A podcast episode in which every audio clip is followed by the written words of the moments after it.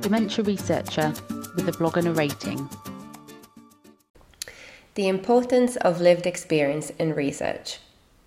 In this month's blog, I am reflecting back on a meeting I had with a member of the public earlier this week. They are a stroke survivor and have made it their goal to share with researchers like myself, charities, and funding bodies their views and opinions, their lived experience of what it's like to live with the aftermath of a stroke. I also want to explore how important these voices are in research and how perhaps we should all be considering how we could be doing more. I don't think anyone would disagree with me that having people with real life experiences be part of a research team and involved in the making of a grant proposal would not only make the aims more relevant, highlight objectives that previously may have not been at the forefront of the research project, and ultimately make the results and what comes of the study more valid. And yet, this is not common practice. Our research builds from what has been published previously, from our own work or from others in the field.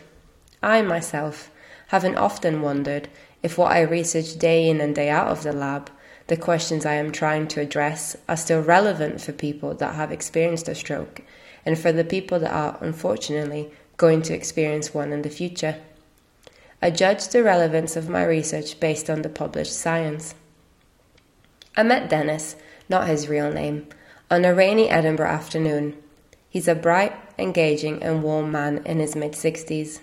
I remember his kind smile as he was making his way around the lab to meet and shake everybody's hand. Three years ago, he suffered a stroke. He spoke about what his life is like now and how he's had to learn to live with this new self, how his character changed, especially in the first year following his stroke, his frustration, how he has developed anxiety as a result of having a stroke. We know that around a quarter of people who have a stroke will experience anxiety within the first five years, and that at least a third of stroke survivors will develop some form of depression within the first year. Dennis's experience really highlighted this and has encouraged me to find ways in which I could address this in my own research. But from all that Dennis shared with us during that one grey afternoon, what has most strongly stayed with me from our meeting is his passion. How strongly he feels about the need for involvement of people like himself, the voices of lived experience, and how researchers like me can listen more. Research in the stroke field has evolved in response to voices like Dennis's. Twenty or so years ago, most research was primarily focused on targeting functional and motor recovery after stroke. This is, of course, still a very relevant and important aspect of stroke recovery, but stroke recovery is by no means just one dimensional. Cognitive recovery is as important as motor recovery. Approximately 30% of stroke survivors develop dementia within a year of stroke onset, impacting on quality of life, activities of daily living, and their ability to work. Research networks like the ones I am currently funded by, Stroke Impact, have come together to bring worldwide expertise on understanding how rogue inflammation and immune responses contribute to post stroke cognitive decline, with the aim of developing treatments to prevent it from happening altogether. It was stroke survivors and family surveys that highlighted post stroke cognitive decline as one of the most distressing complications following stroke. Would I still be working on this research if those surveys weren't conducted? It's a humbling question to ask myself. We have also seen this shift more broadly, directly in grant applications, for example.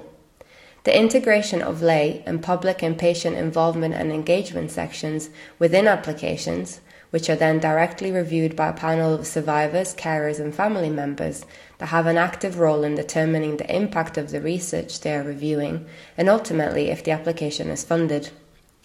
Other initiatives, such as the one developed by Alzheimer's Research UK in collaboration with Bournemouth University, have designed training materials and virtual reality apps to create the lived experience of dementia, to help healthcare professionals experience what their patients' lives are like on a day to day, as well as the creation of numerous policy involvement panels and focus group type initiatives by charities and funders, giving survivors as well as members of the public the opportunity to share their views and help drive research policy.